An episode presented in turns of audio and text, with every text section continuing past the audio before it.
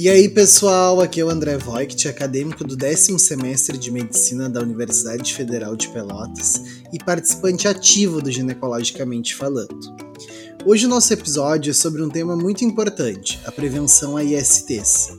Esse tema foi escolhido para ser abordado agora, pertinho do carnaval, porque todo brasileiro espera por esse momento durante todo o ano. E para curtirmos esse feriadão da melhor forma, Todo folião precisa entrar no carnaval com alegria, com amor, com respeito à diversidade e principalmente com segurança. Então vamos proteger nossa saúde da melhor maneira. Já tivemos um episódio sobre a pílula do dia seguinte e agora está na hora de saber mais sobre as ISTs e como preveni-las. E para isso, hoje a gente conta com uma convidada super especial, a doutora Bruna, que é infectologista aqui do nosso hospital. Bem-vinda então ao nosso podcast, doutora Bruna. É um prazer ter a senhora aqui hoje com a gente para conversar sobre esse tema tão importante. Obrigada. Olá a todos. É um prazer estar aqui conversando com vocês. Espero que a nossa conversa seja de grande utilidade aí para todo mundo. Então tá, doutora. Nos conta um pouco sobre o seu currículo, doutora. Onde a senhora fez faculdade, residência? Então, eu fiz faculdade em Chapecó, Santa Catarina, e depois eu saí de lá e fui para Porto Alegre fazer residência de infectologia. Sou formada pelo Hospital Nossa Senhora da Conceição, que tem uma residência bem voltada para tratamento das pessoas que vivem com HIV, hepatite, tuberculose. Eu acho que tem a maior enfermaria de infecto do sul do país. E quando eu terminei minha residência, então eu vim atuar como infectologista em Pelotas. Atualmente eu sou infectologista do Hospital Escola da Universidade Federal e também trabalho no SAI Pelotas, atendendo ambulatório PrEP, ambulatório HIV, e também na nossa clínica, que é a Afetive Infectologia. Já pode passar o Instagram da senhora da clínica, doutora, que vocês botam bastante conteúdo sobre isso, né? Com certeza. Nos sigam lá no Instagram, curtam as nossas postagens, é arroba afetive infectologia. Show, doutora. Então, eu acredito que uma das ferramentas de segurança para a população no carnaval, que é o que a gente vai principalmente falar, é o conhecimento básico sobre as ISTs, né? A senhora concorda? Com certeza. Quando a gente vai falar em saúde de maneira geral, o conhecimento, a informação são sempre as melhores maneiras da gente prevenir as doenças e conseguir ter uma vida mais saudável. Com certeza. Então, para a gente começar, doutora, quais são as principais infecções sexualmente transmissíveis?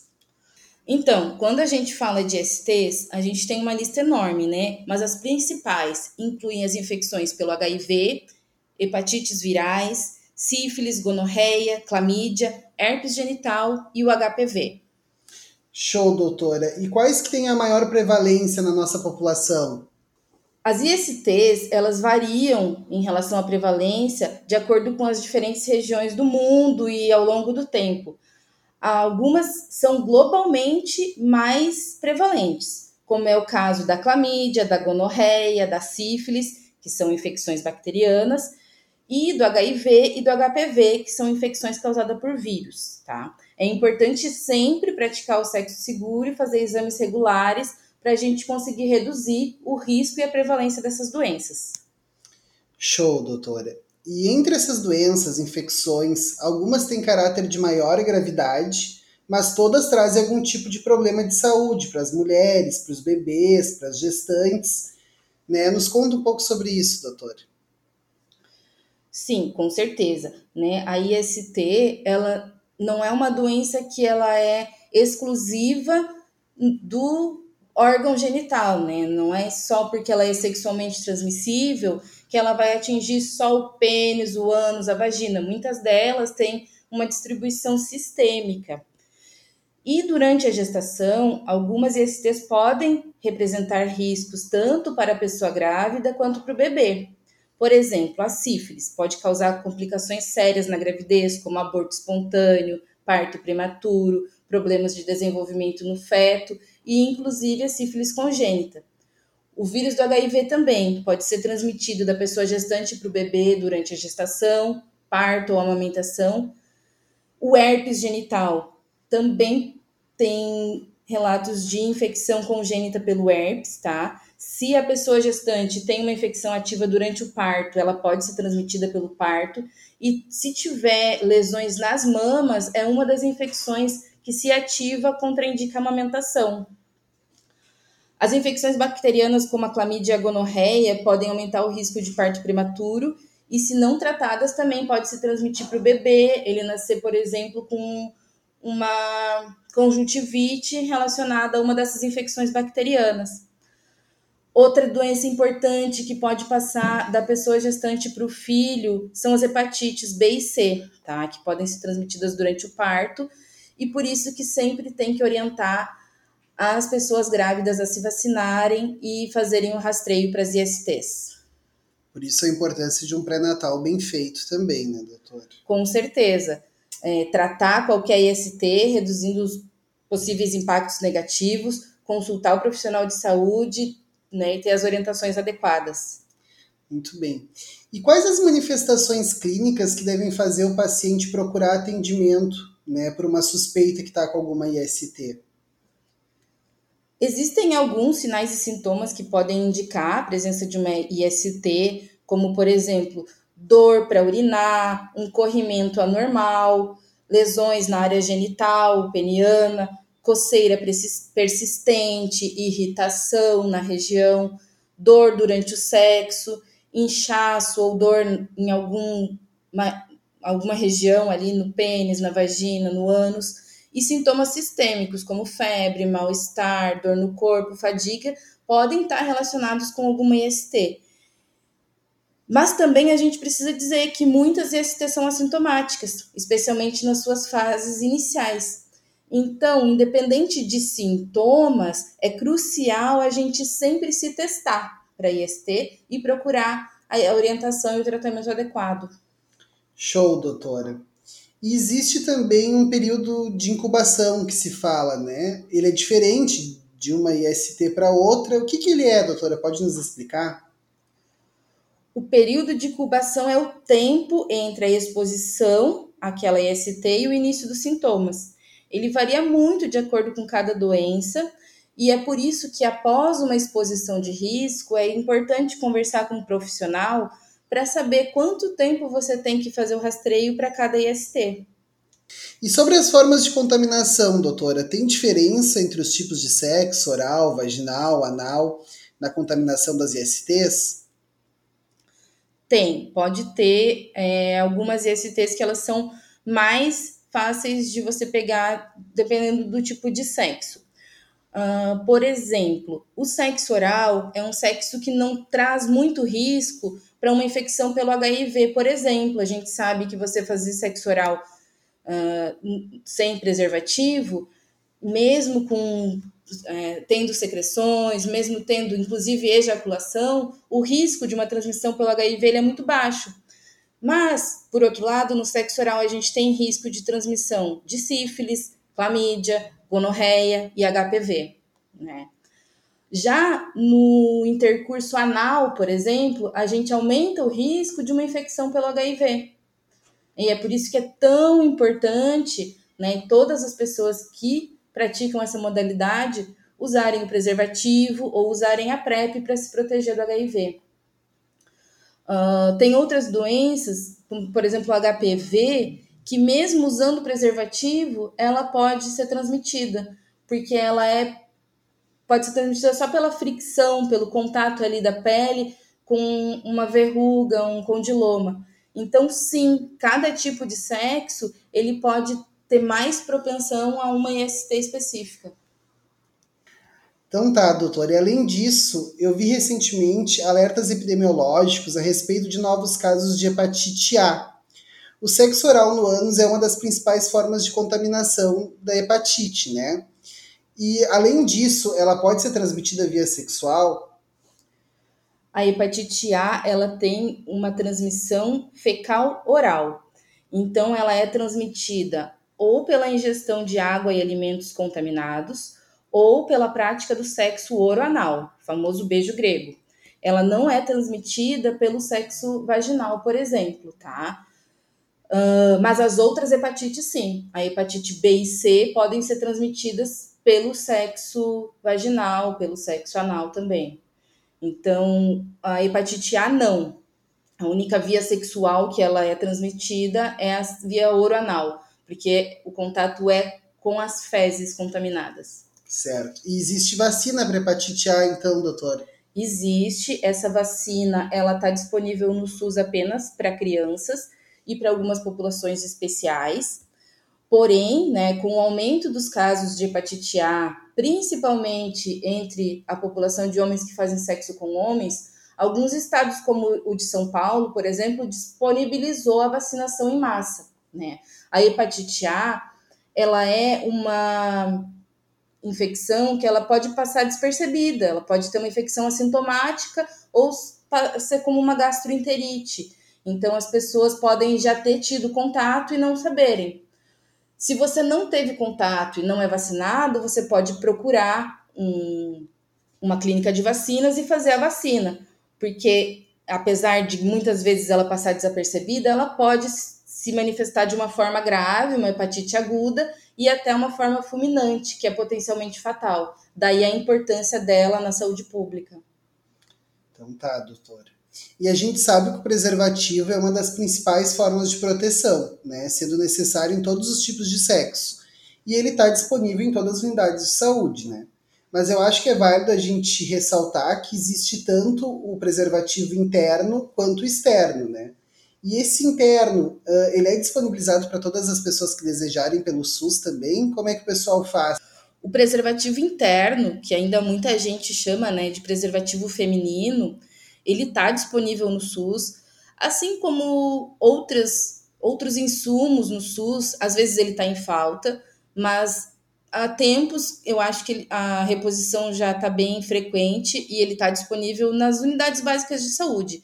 Então, as pessoas que desejarem fazer uso do preservativo interno é só procurar o seu posto, o posto mais próximo da sua casa e pedir, né, para a enfermeira, para alguém do posto.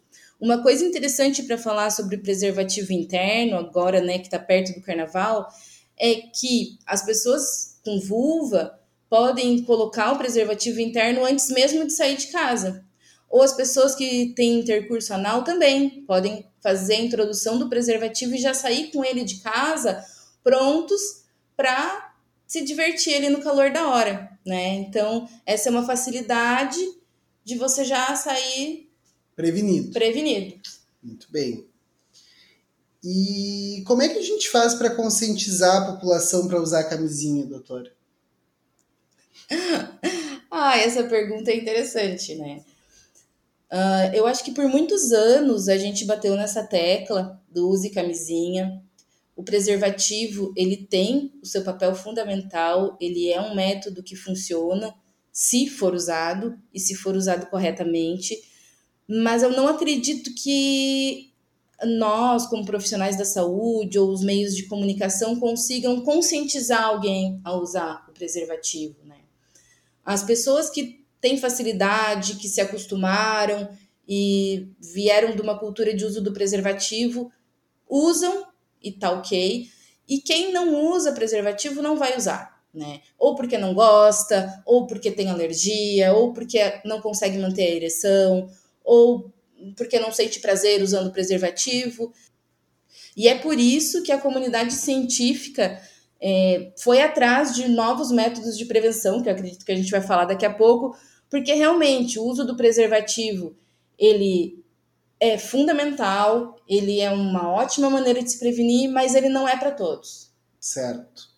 Por isso existem os outros métodos também, né, doutor? Uhum. Então, e quais são as formas de se prevenir da IST, então, doutor? Então, além né, do preservativo interno e externo que a gente já falou, a gente tem hoje, por exemplo, a PrEP, que é a profilaxia pré-exposição.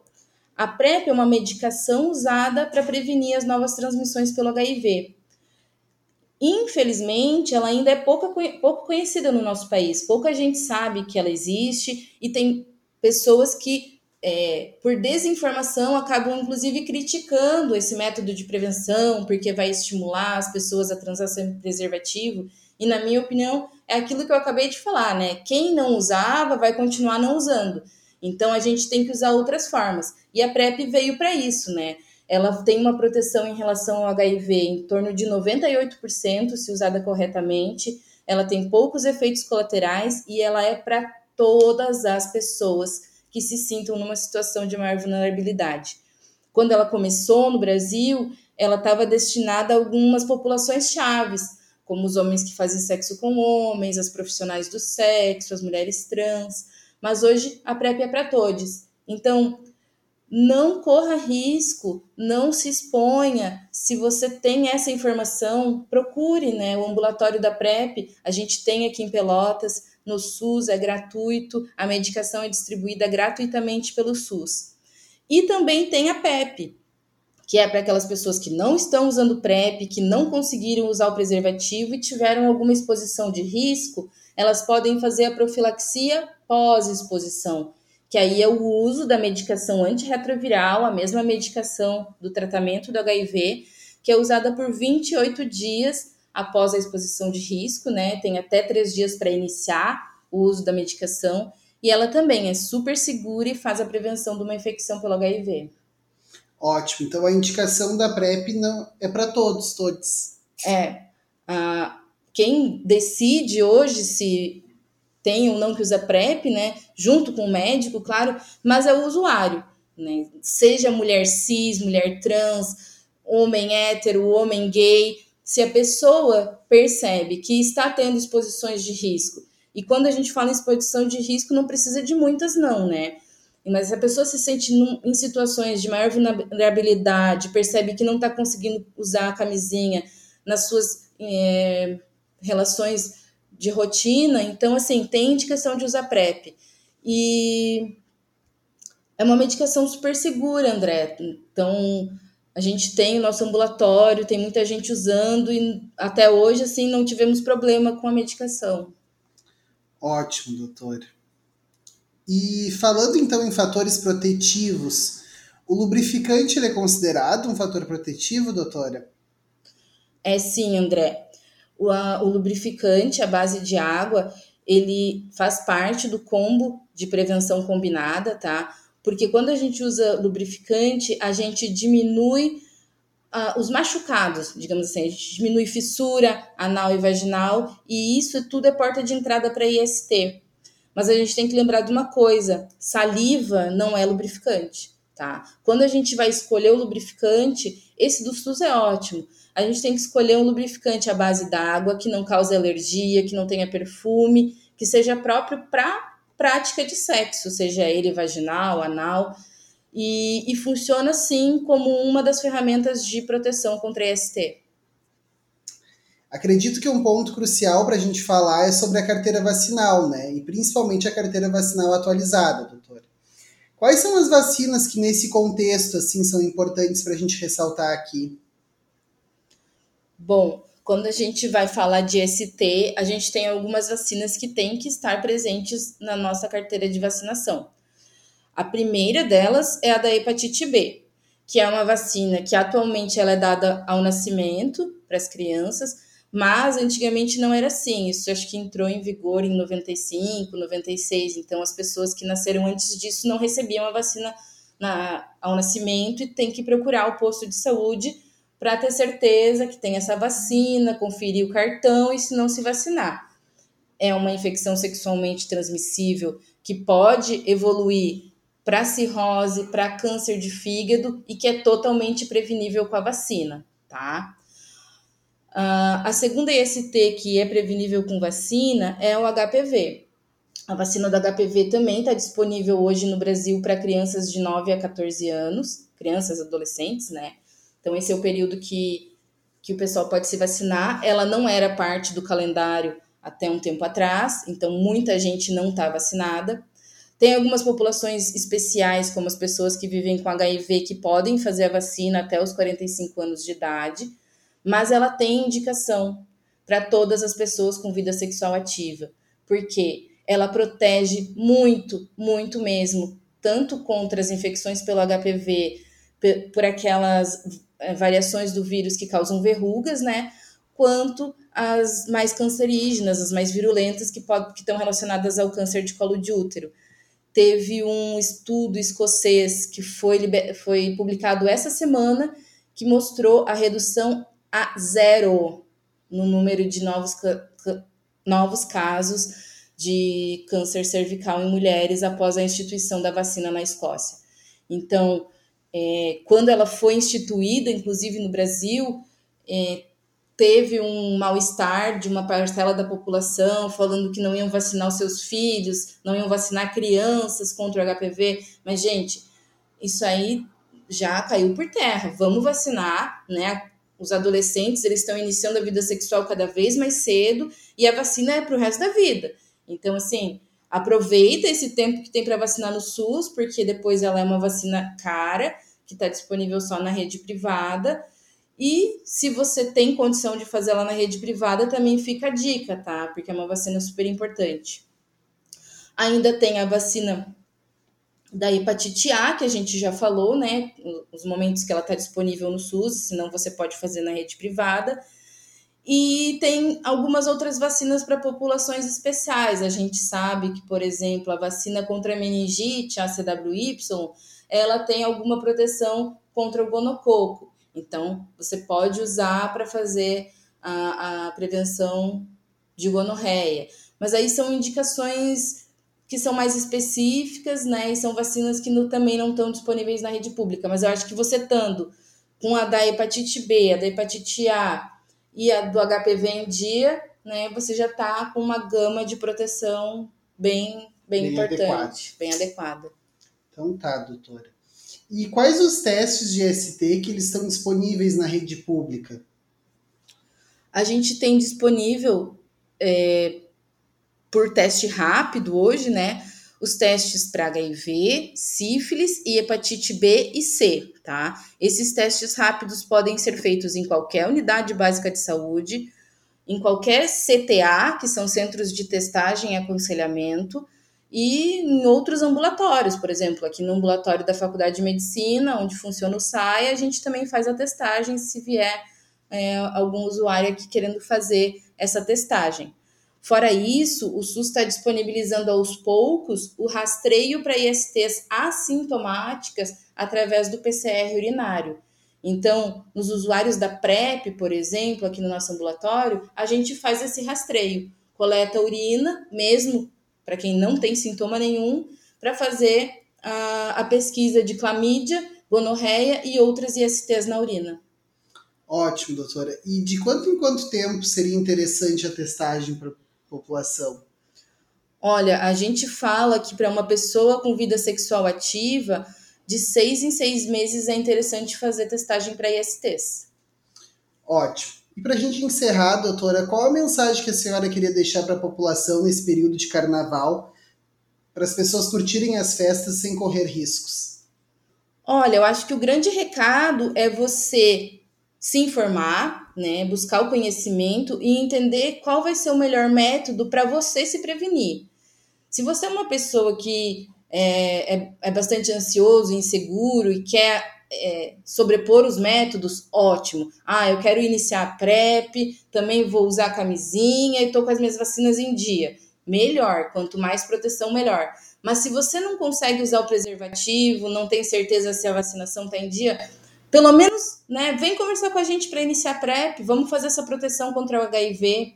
Então, o grande recado, e eu acho que é o grande desafio do nosso papel enquanto médicos da saúde pública, é fazer a população entender a responsabilidade que é a medicina preventiva, que o SUS hoje ele está nos dando esse subterfúgio para a gente se prevenir, mas a, a busca é da população, né? O ambulatório da PrEP mesmo, ele é porta aberta. Você chega e marca a sua consulta.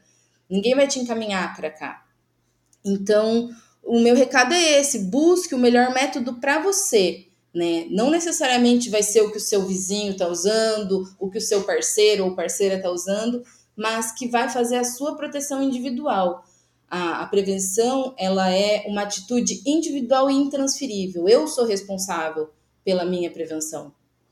Com certeza, doutora. E para a gente finalizar, então, alguma dica para os alunos dos diversos cursos da área da saúde que nos escutam, os residentes, já os profissionais de saúde que podem receber esses pacientes com essas dúvidas, né, essas demandas, que possibilitem o diagnóstico mais rápido, um aconselhamento e principalmente o acolhimento desses pacientes, né? Uh, legal, André. Eu acho que um, uma dica, assim, um, uma coisa que eu gostaria de falar para os alunos, para os residentes, é justamente sobre o acolhimento, é sobre acolher sem julgar. É, quando a gente fala em IST, em sexo, a gente já entra num tabu, né? Infelizmente, a nossa sociedade fica cheia de dedos para falar sobre isso, sendo que sexo é a coisa mais normal entre os adultos, né? Então, é, conseguir ouvir o seu paciente, conseguir perceber a dúvida dele e ajudar a esclarecer. Às vezes, com uma simples conversa, você consegue evitar uma nova infecção pelo HIV, por exemplo, né? Falando sobre os possíveis métodos que existem, tirando as dúvidas. As pessoas têm muitas fantasias, né? Nossa população, ela ainda é muito tem muita dificuldade de acesso à informação. Então, eu acho que é o acolhimento sem julgamento, é você conseguir atender as populações mais vulneráveis, as populações especiais com empatia, usando a linguagem correta, né? Uh, hoje a gente já nem a gente tenta usar, por exemplo, o termo que isso eu acho importante a gente destacar aqui, pessoas gestantes, né? Por quê? Porque a gente tem homens trans que é, gestam seus filhos, né? Então, tentar ser o mais inclusivo possível, porque quando a gente inclui, a gente está agregando, a gente está acolhendo. E todas as linguagens que excluem, você já parte, você já sai perdendo quando você vai falar com uma pessoa e você foi excludente na sua linguagem. Então, cada detalhezinho nesse processo, né, médico-paciente, nessa quando você vai criar essa relação, é importante. E acho que esse é o meu recado galera tem mais é que se divertir, curtir o carnaval e sem culpa, sem julgamento, mas com responsabilidade e com prevenção. Ah, os ambulatórios estão aí, ainda dá tempo né, de iniciar a PrEP para curtir Verdade. o carnaval com segurança. Caso aconteça alguma exposição de risco, buscar a PEP, que é a pós-exposição, ela está disponível na UPA e no pronto-socorro, porque essa sim é uma medida de urgência, de prevenção de urgência, então por isso que ela está nesses locais. E todo mundo ser feliz. Com certeza, doutora. Muito obrigado pelas dicas, né, por todo o conhecimento compartilhado com a gente. Esperamos te ver mais vezes no nosso podcast, doutora. Com certeza. Eu adorei estar aqui com vocês. Foi um prazer enorme. E da minha parte, assim, estou sempre disposta a gente ter essas conversas e vamos estimular a galera a se cuidar, a se proteger, para a gente chegar no, nos nossos, nas nossas metas de zero novas transmissões, principalmente em relação ao HIV. Ótimo, doutora. Muito obrigado. Tchau, tchau. Tchau.